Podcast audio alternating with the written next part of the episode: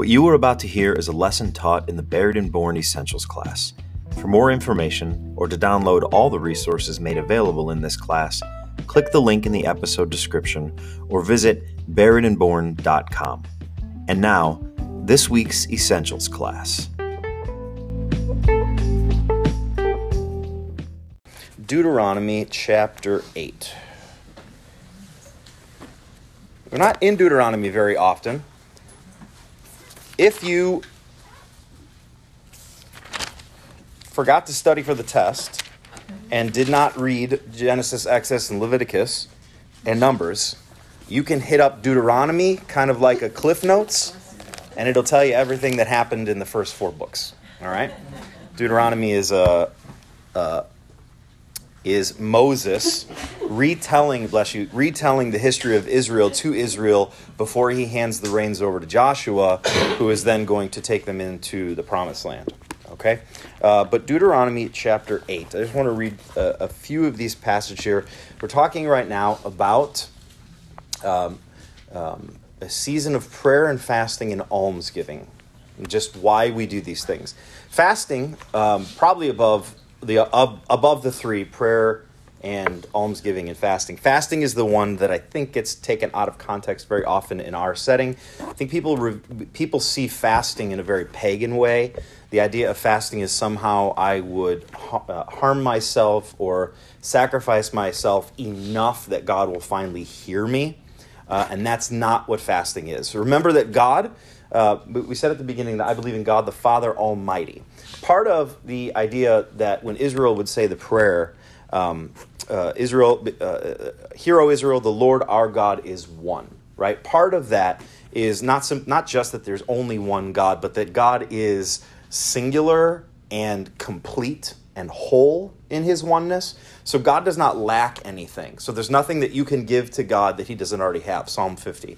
Do you think that I need the blood of bulls and goats? Do you think if I was hungry or thirsty that I would ask you? God says that He has all things. Uh, God cannot have anything reduced from Him or added to Him because He is whole and completely good. So, uh, God is not seeing something like our prayers or our fasting or our almsgiving and say, ah, yes, finally you have earned the ability to get the thing that I'm doing. God is always doing God is always calling, God is always drawing, but you and I cling to the world, the flesh, and the devil. And because we cling to those things, uh, we have our hearts hardened, and when our hearts are hardened, we nullify the grace of God, or we make it so that it, it deflects right off of us and we miss the grace of God.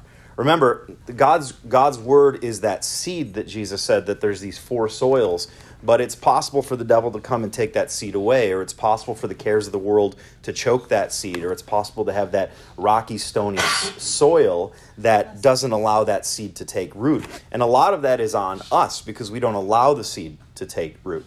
And so when we say prayer and fasting and alms, what we're actually doing is we're doing a spiritual battle that fights off the world, the flesh, and the devil so that we might receive all these things that God is already trying to grant to us. Okay, so fasting is not, oh, do you see how hungry I am, God? Can you give me mercy? He's already giving you that mercy. It's that through prayer and fasting and alms, we remove the things that are blocking that. So just Deuteronomy chapter 8, verse 1 here. It says, The whole commandment, what I command to you today, you shall be careful to do, that you may live and multiply and go in and possess the land that the Lord swore to give your fathers.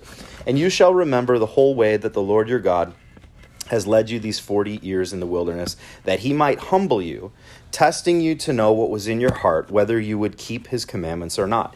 And he humbled you and let you hunger and fed you with manna, which you did not know, nor did your fathers know, that he might make you know that man does not live by bread alone, but lives by every word that comes from the mouth of God. So much more should we realize when we read the Old Testament that we're reading an explanation of the New Testament. So when Jesus quotes this in his temptation with Satan, it's because he has been clinging to it in his studies ever since he was a child, growing in, in, in, in, grace and in favor with God and man. So Jesus has been clinging to these texts so that he might perform these texts when he gets older. So too, you and I have to be clinging to the text so that when Satan comes, uh, we're prepared for his temptations. But he makes the, he he says this here. he says that he was you were in the wilderness for 40 years And the purpose of being in the wilderness for 40 years was so that they might finally be humbled. Everything that they did when they came out of Egypt, they just were clearly not humbled. They were not grateful for the grace that had gone uh, to, to, to free them from Pharaoh. I said to you last week, they would come back and say, Boy, there was some there was garlic and onions and, and, and steak back in Egypt. Why don't we go there? You've brought us out into this wilderness to kill us. At one time they looked at the manna and they said, What is this? You've given us this light, cheap, nasty bread. We don't even want this.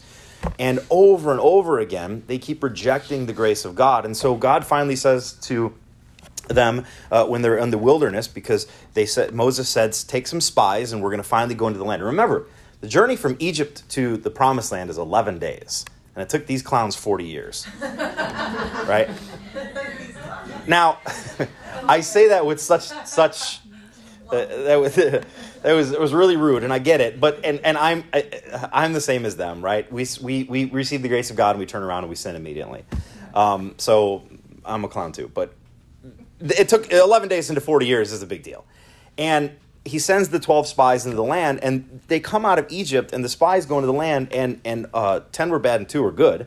And the 10 of them come back and they say guys we can't take this land. It's not possible. And god says i mean i delivered you out of the hand of pharaoh. I destroyed if you think about if you were to, to, to take what happened to egypt and bring it to the modern day just think about how dis- completely destroyed the nation would be I mean, everything from their, their crops, their commodities, the Nile was their life. God destroys everything in the land of Egypt and takes them out of the, the, the power of the world scene, which, as a reminder to today, uh, that kings uh, rise and fall uh, at God's determination. There, there is no superpower in the world except for God. Uh, and so uh, we trust in his will to do what is good. Um, and so God says, You didn't trust me, and that And because of that, nobody that's 20 years of age or older can go into the promised land. And I'm going to wait until the new generation has raised up and is, is humbled in this wilderness, receiving only my words, my manna. And when that is true, then I will take you into the promised land with Joshua. And so he says that, that to them. And his point here is that for 40 years, you are going to wander without all the, the, the meats and cheeses and breads that you guys think you need, without the, the milk and the honey, and you're going to have to rely for 40 years on the manna so that you will know that my words are true nourishment. And that's why when they say to Jesus in the New Testament, there's like, Lord, do, you haven't eaten in a while. You need something to eat. And he says, You don't understand. I have meat that you don't know. Because he is, he is with the Father receiving uh, truth. Moses goes into the mountain for 40 days and 40 nights and he, he fasts during that time. And when he, when he goes, he's actually, in some way that we don't know, a, it's a mystery, but he is nourished in both body and soul by being in the presence of God. So Moses doesn't even need meat and drink for these 40 days because he's nourished by the presence of God. And so uh, when we talk about these 40 days, the church, and I told you this before, in the past it was right after Christmas, they would fast for 40 days, uh, and then people would be getting baptized at Easter, so they would have them fast as repentance for 40 days, and the church kind of merged it all together. And these 40 days that lead up to, to, to, to um, uh, Easter was a time of fasting, which, by the way, forgot to tell you this, every year traditionally, uh, it's Sunday, and I don't wear dress, I don't dress up on Tuesdays because I work from home, so I did it today. But I wore my Mardi Gras socks. Okay, so happy Mardi Gras to those who observe. I don't know, but not like the weird way of observing it. Okay, not like the creepy Louisiana way. Just mm, mm, Fat Tuesday. Oh, how many of you are old school enough that this this Tuesday is you call it Paczki Day? Yeah, okay. All right. Paczki Day. That's what I'm talking about. I wish I could have paczkis, but I can't. Alas, I'll die. okay, so what was it? So what, what's the point of replicating these fasts? These fasts are a time to humble ourselves. It doesn't earn us anything with God. It's a time to humble ourselves so that we come to realize that we need God. Um, I remember being younger and thinking, I don't know why I would need to pray to God to ask Him for anything. I have enough money in my pocket. I can go to McDonald's at any time I want, right? Well, that's a that's a sign of immaturity. Why would I need to? Why would I need to ask God? Why would we need to ask God to help the, to have the doctors be helped? They're the ones who went through the training. I mean, let's be honest, right? All things come from the Father, right? All things come from God, and so it's good to fast from those things because those things deceive us and they tell us that they are our true nourishment. They tell us that the work of our hands is the thing that makes us great. And so when we experience the starvation of this physical world, we can cling more to God. And so, uh, different things that you can do. I mean, I, I, I wouldn't suggest anybody right now decide Sunday morning at 1027 you're going to do a 40 day full on abstinence fast. That's not healthy or safe. You need to prepare for it. But it's good it's good to uh, not fast on sundays because sundays are uh, not considered a time of fast. Uh, it's a day of feasting and celebration. Sunday is always our eighth day. It's always our new creation day. So it's always a day of celebration. So anybody who's on a diet you can always rejoice on sunday that it is the it is the it is the it is the history of the church today to feast to eat drink and be merry because christ is raised from the dead um, uh, but but uh, Wednesdays and Fridays have been a traditional time. Uh, the the, the uh, a lot of times the, uh, the the Jewish people were fasting on Tuesdays and Thursdays, and when the, the church was developing its its tradition and uh, to differentiate themselves to know that they're celebrating Christ, they they moved it to Wednesday and Friday. Friday traditionally just being a remembrance of the crucifixion of Christ, um, and so you might have heard people abstain from meat during this time Again, this is not something that earns anything with God, but it's a, it's a way to constantly turn our minds to Christ. So every time that, I don't know, if, if you're like me, and I, I, don't eat as much meat as I used to because many people in my family have had quadruple bypass surgeries, and I'm trying to not do that. So I've, I've reduced a little bit of that in my life. But uh, if you're the type of person that normally you sit down for a meal, it's pot roast, and, uh, and you sit down to that meal, and instead it's, it's potatoes and carrots, and there's no meat there, your brain is like, what's going on? I want some Well, what is the reason that we do that? Because we're remembering the flesh of Christ, remembering that Christ's broken body on the cross for us. And it's a time of continually discipline the body. Paul talks about boxing his own body. It's disciplining the body to take something that we would just normally go through our days and lives and elevate it up to a point that we're focused on something greater and grander. But that, that passage in Deuteronomy is what I wanted to just point out to you. And I wanted to mention fasting because prayer, obviously, you can pray. You guys, we, we know how to pray, right? I hope so. I don't know how to pray. But um, we, we could, you could do uh, morning and evening prayers, and like I said, this is this is an opportunity. This will take you all the way up to Easter. Morning and evening prayers, um, almsgiving. Uh, is taking something that you wouldn't normally give and giving it to somebody, but without anybody knowing it, so that your left hand doesn't know what your right hand is doing.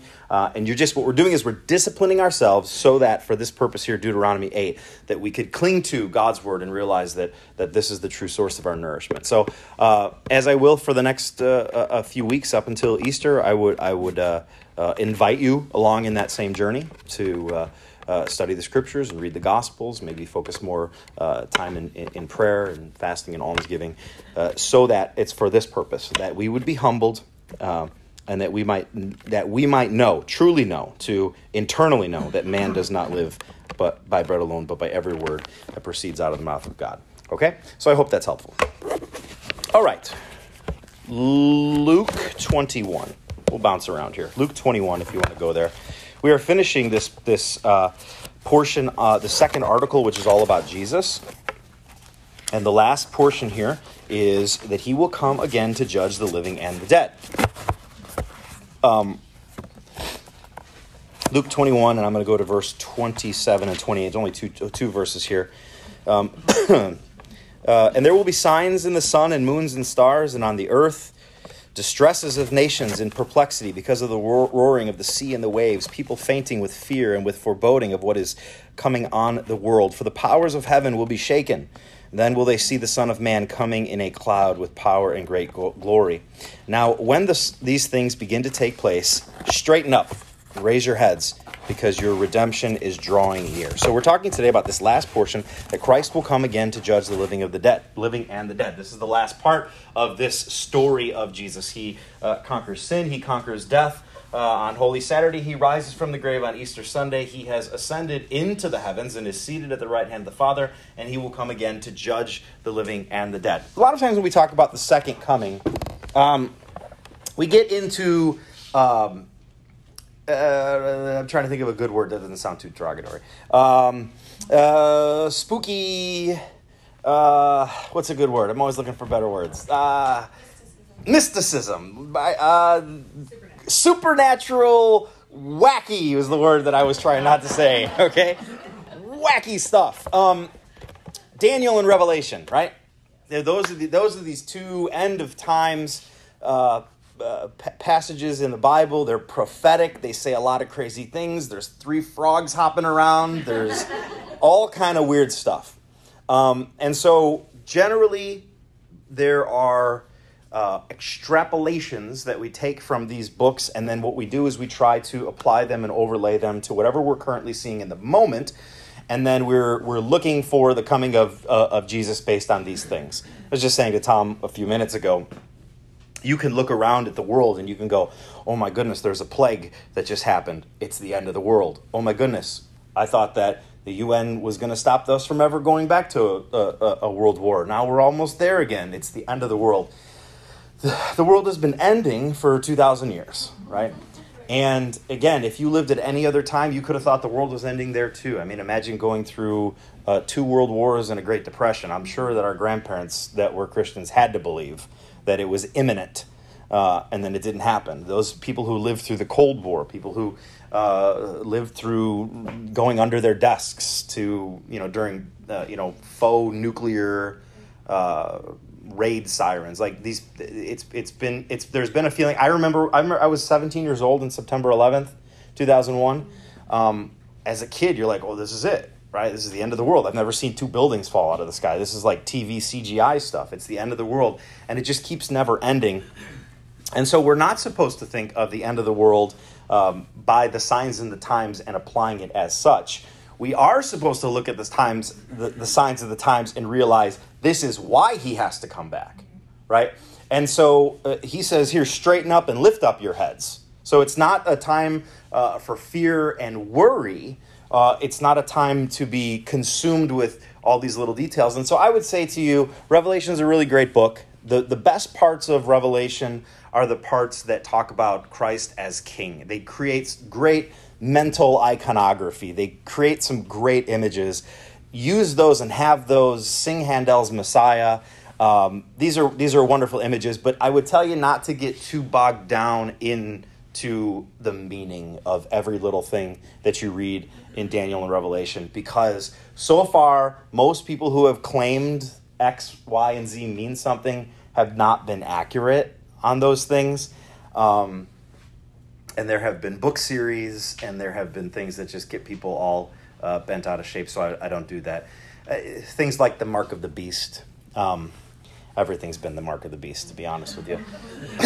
and so uh, here, here's here's the best thing that I would say to you about making sure that you don't ever take the mark of the beast, were it to come. Uh, do not deny Christ. Right. That's about the extent of all I can tell you. I mean Jesus isn't going to be like, oh, you used a credit card? gotcha. Remember, God's, God does not gotcha us, He's trying to save us. Uh, and so don't worry about those things and don't be, don't be afraid of those things because we're not supposed to be in fear, right?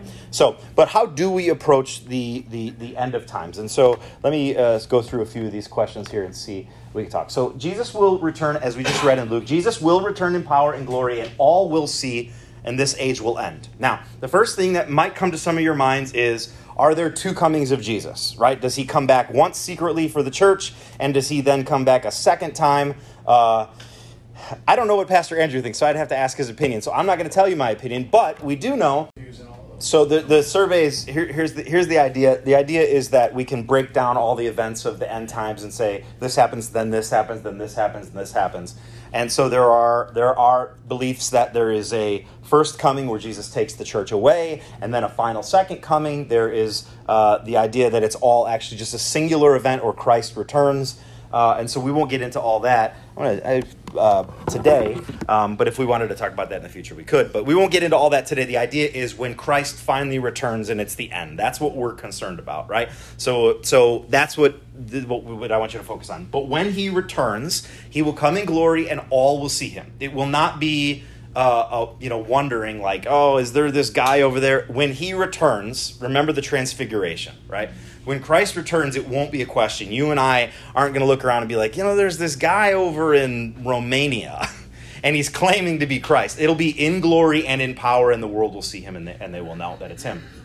And at this time, the present order will pass away and God ushers in a new creation. This is when we see in the book of Revelation, Jesus says, Behold, I make all things new. He's restoring all of creation.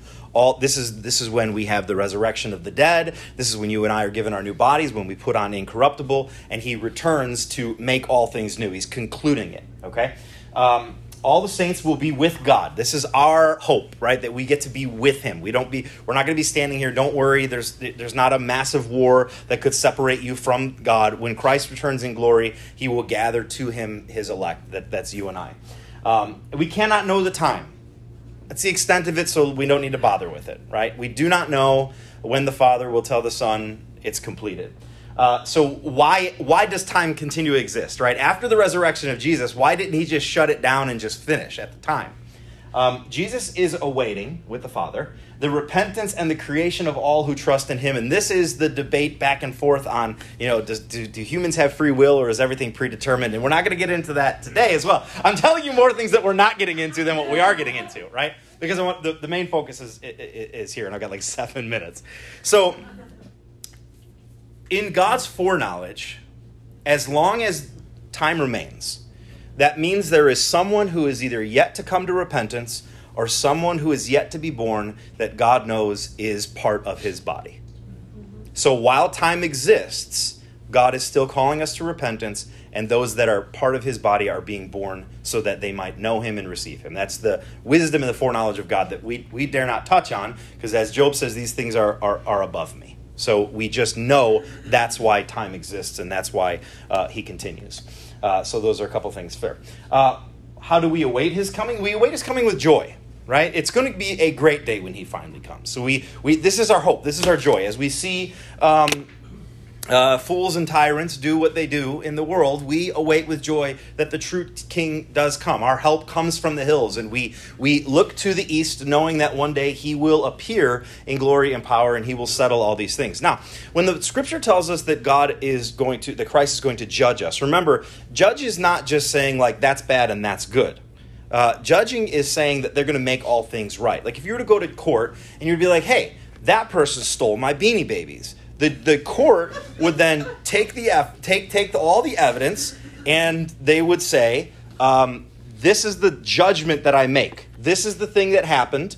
This is the thing that it's going to need to require restitution to make it right so when Christ comes to judge, it's not simply just saying this is the good and this is the bad. It's that he's going to make things right by making judgments to raise up and tear down what is evil uh, and, and to correct what is wrong. And so we look with hope in the world that even when we see wrongdoing, Christ is not just going to come back and judge, being like, yes, that was bad, don't worry. He's going to say, yes, that was bad, and here's how it's going to be restored. Remember, in the Old Testament, he is able to restore double uh, what is taken.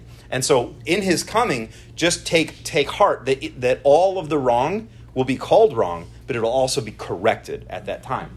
Um, all will be judged uh, by Christ. No one escapes this. He is the one, Acts tells us, that has been appointed by the Father to judge all of us. A man will judge all of us. So it's, it's, it's fair.